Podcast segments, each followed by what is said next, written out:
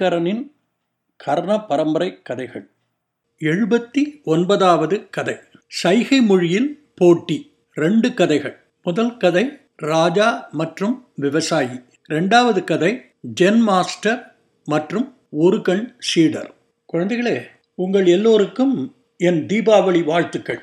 தீபாவளி எப்பொழுதும் ஸ்பெஷல் ஆச்சே. அதனால் ஒரு கதைக்கு பதிலாக இன்றைக்கு ரெண்டு கதைகள் சொல்லப் போகிறேன். ரெண்டு கதைகளின் மைய கருத்தும் ஒன்றுதான். ஆணவம் திமிர் என்றுமே ஜெயித்ததில்லை.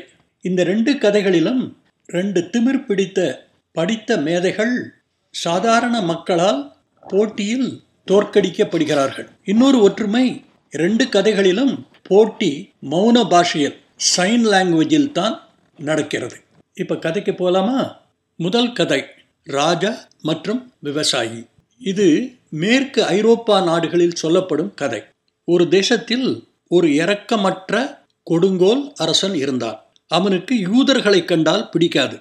யூதர்களை ஒரு மௌன பாஷை போட்டிக்கு அழைத்தான். போட்டியில் தோற்றவர்களுக்கு நூறு செவுக்கடி.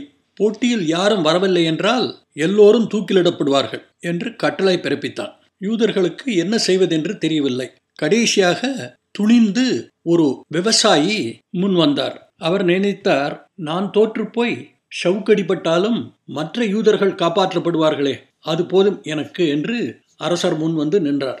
அரசருக்கு கோபம். போயும் போயும் ஒரு படிப்பில்லாத விவசாயியா அந்த யூதர்கள் அனுப்பியிருக்கிறார்கள் ஒரு கை பார்த்து விடுகிறேன் இவர்களை என்று போட்டிக்கு தயாரானார். மௌன போட்டியை அரசர் ஆரம்பித்தார். தன் ஆள்காட்டி விரலை தூக்கி காட்டினார்.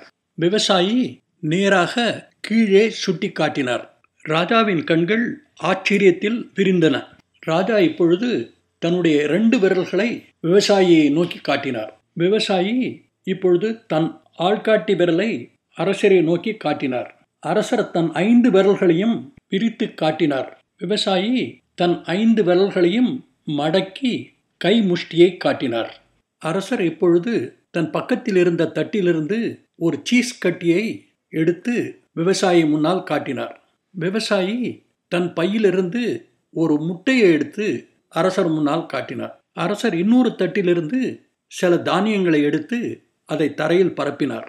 விவசாயி தான் கொண்டு வந்திருந்த கூடையிலிருந்து ஒரு கோழியை எடுத்து கீழே விட்டான். அந்த கோழி மடமட என்று கீழே கிடந்த தானியங்களை பொறுக்கி தின்று விட்டது. என்ன செய்வதென்று குழம்பி போயிருந்த நிலையில் அரசர் செவப்பு போயின் இருந்த பாட்டிலை விவசாயி முன் வைத்தார். விவசாயி சிரித்து கொண்டே இன்னொரு பையிலிருந்து தான் கொண்டு வந்திருந்த பால் பாட்டிலை எடுத்து அரசன் முன் வைத்தார். போதும் என்று அரசர் அழாக்குறையாக சொன்னார். விவசாயியை பார்த்து நீர் ஜெயித்து விட்டீர் நான் தோல்வியை ஒப்புக்கொள்கிறேன் உமக்கு என்ன பரிசு வேண்டும்? என்று கேட்டார். இதை கேட்ட விவசாயி அரசரை பார்த்து அரசே எனக்கு ஒன்றும் வேண்டாம். இனிமேல் உங்களால் யூதர்களுக்கு எந்த பாதிப்பும் ஏற்படாது என்று நீங்கள் வாக்குறுதி கொடுத்தால் அதையே நான் என் பரிசாக எடுத்துக்கொள்கிறேன் என்று சொன்னார். அரசர் தன் தலையை ஆட்டி சம்மதம் என்று தெரிவித்தார். விவசாயி அரசருக்கு நன்றி தெரிவித்துவிட்டு அங்கிருந்து கிளம்பினான். சபை விட்டு விவசாயி போனவுடன் இந்த மௌன யுத்தத்தின் அர்த்தம் தெரியாமல் குழம்பிய மனதோடு அரசரை பார்த்தார்கள். சபையோரின் குழப்ப நிலையை புரிந்து கொண்ட அரசர் போட்டியில் என்ன நடந்தது என்பதை விளக்கமாக சொல்ல ஆரம்பித்தார். அரசர் சொன்னார் நான் என் ஒரு விரலை ஆகாயத்தை நோக்கி காட்டியது இந்த யூதர்கள் நட்சத்திர கூட்டம் மாதிரி இருக்கிறார்கள் என்பதை தெரிவிப்பதற்காக. அதற்கு அவர் தலையை குனிந்து தரையை காட்டி அவர்கள் தரையில் கிடக்கும் மணல் தானியங்கள் மாதிரி என்று சொன்னார். நான் ரெண்டு விரல்களை காட்டி நல்ல கடவுள் தீய கடவுள் என்று ரெண்டு கடவுள்கள் இருக்கிறார்கள் என்று சொன்னேன். அதற்கு அவர் ஒரு விரலை காட்டி ரெண்டு கடவுள்கள் இல்லை ஒரே ஒரு கடவுள்தான் இருக்கிறார் என்று சொன்னார். நான் என் கையை விரித்து ஐந்து விரல்களை காட்டியது யூதர்கள் நாலாபுறமும் சதறி கிடைக்கிறார்கள் என்பதற்காக. அதற்கு அவர் தன் முஷ்டியை காண்பித்து யூதர்கள் எங்கிருந்தாலும் அவர்கள் ஒற்றுமையாக இருப்பார்கள் என்று சொன்னார். அடுத்ததாக நான் ஒரு சீஸ் கட்டியை காட்டி அது வெள்ளை பசுவின் பாலிலிருந்து தயாரித்ததா அல்லது பழுப்பு நிற பசுவின் பாலிலிருந்து தயாரித்ததா என்று கேட்டேன். அதற்கு அவர் ஒரு முட்டையை காட்டி அது வெள்ளை கோழியிலிருந்து வந்ததா அல்லது பழுப்பு நிற கோழியிலிருந்து வந்ததா என்று திருப்பி கேட்டார். தான் தானியங்களை தரையில் பரப்பியது யூதர்கள் நாலாப்புறமும் செதறி கிடக்கிறார்கள் என்பதை காட்ட. அதற்கு பதில் சொல்லும் வகையில் கோழியை அனுப்பி எல்லா தானியங்களையும் சாப்பிட வைத்தார். அவர் சொல்ல வருவது மெஸ்ஸையா வருவார் எல்லா யூதர்களையும் ஒருங்கிணைத்து ஒற்றுமையாக ஆக்கிவிடுவார் என்பதை காட்ட. கடைசியாக நான் ஒயின் பாட்டிலை காட்டி யூதர்கள் செய்த பாவங்கள் அந்த பாட்டிலில் இருக்கும் ஒயினின் நிறம் போல் சிவப்பானது என்றேன்.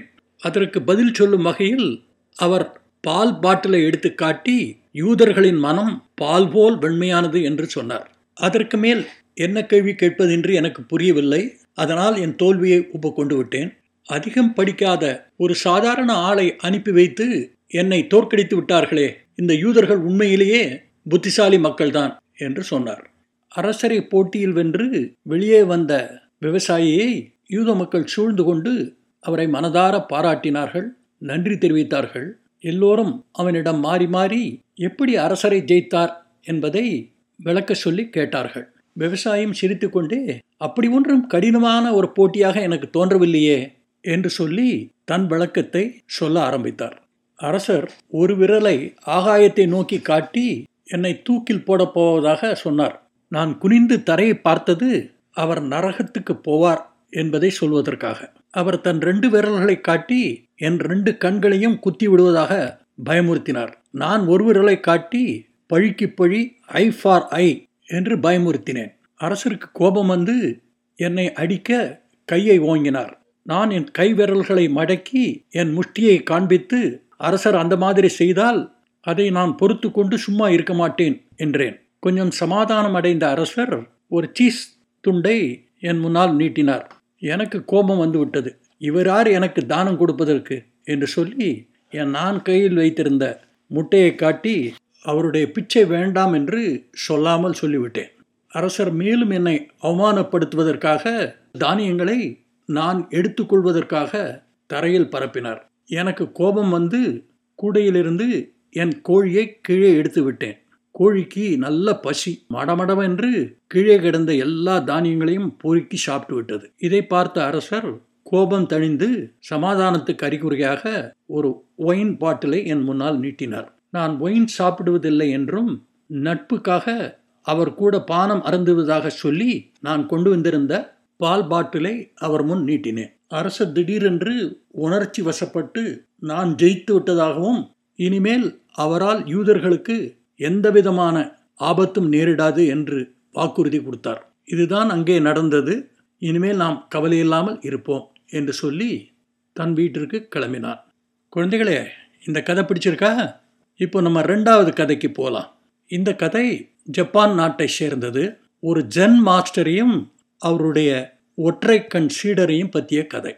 ஒரு ஊரில் ஒரு ஜென் மாஸ்டரும் அவருடைய ஒற்றை கண் சீடரும் ஒரு மடத்தில் சேர்ந்து வசித்து வந்தனர். ஒரு நாள் ஒரு வெளி தேசத்திலிருந்து ஒரு துறவி சென் மாஸ்டரை பார்க்க வந்தார். துறவி மாஸ்டரை பார்த்து ஐயா நான் உங்களிடம் பாடம் கற்றுக்கொள்ள ஆசைப்படுகிறேன். என்னை மாணாக்கனாக எடுத்துக்கொள்வீர்களா? என்று கேட்டார். அதற்கு மாஸ்டர் சொன்னார் முதலில் இந்த இடத்தில் உமக்கு தங்கம் விருப்பம் உள்ளதா என்பதை நிச்சயித்துக் கொள்ளும். என்னுடைய சீடன் தோட்டத்தில் வேலை செய்து கொண்டிருக்கிறான். அவனிடம் போய் நீர் பேசி பாரும். உமக்கு எது விருப்பமோ படி அவனிடம் நீர் உரையாடலாம். அவனிடம் பேசிய பிறகு உம்முடைய முடிவை வந்து என்னிடம் சொல்லலாம் என்று அனுப்பினார். துறவி தயக்கத்துடன் தோட்டத்திற்கு சென்றார். அங்கே ஒற்றைக்கண் சீடர் தியானத்தில் ஆழ்ந்திருந்தார்.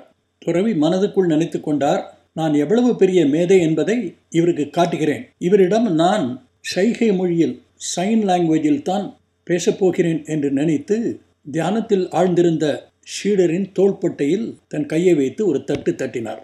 கண்ணை திறந்த சீடரிடம் துறவி ஒரு விரலை காட்டினார்.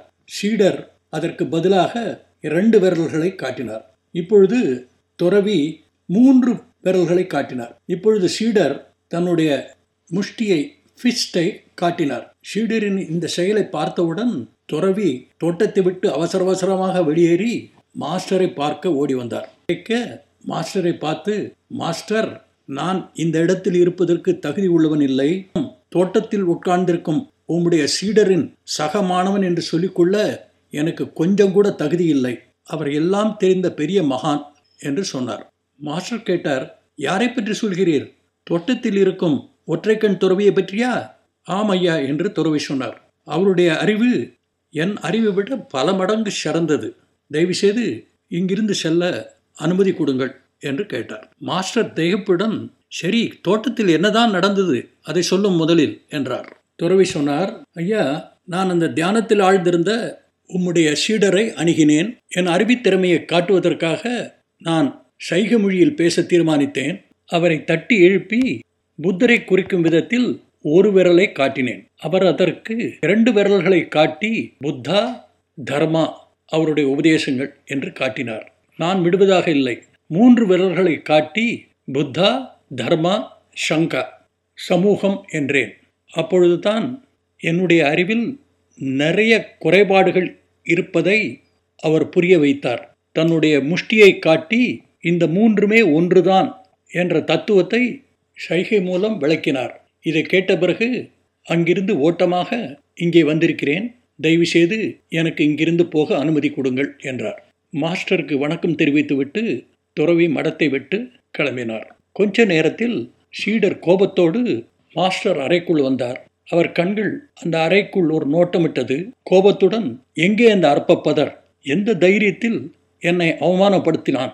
என்று உறக்க கத்தி பேசினார். மாஸ்டர் ஷீடரை பார்த்து சாந்தம் சாந்தம். தோட்டத்தில் என்ன நடந்ததுங்கிறத முதல்ல சொல்லு என்றார்.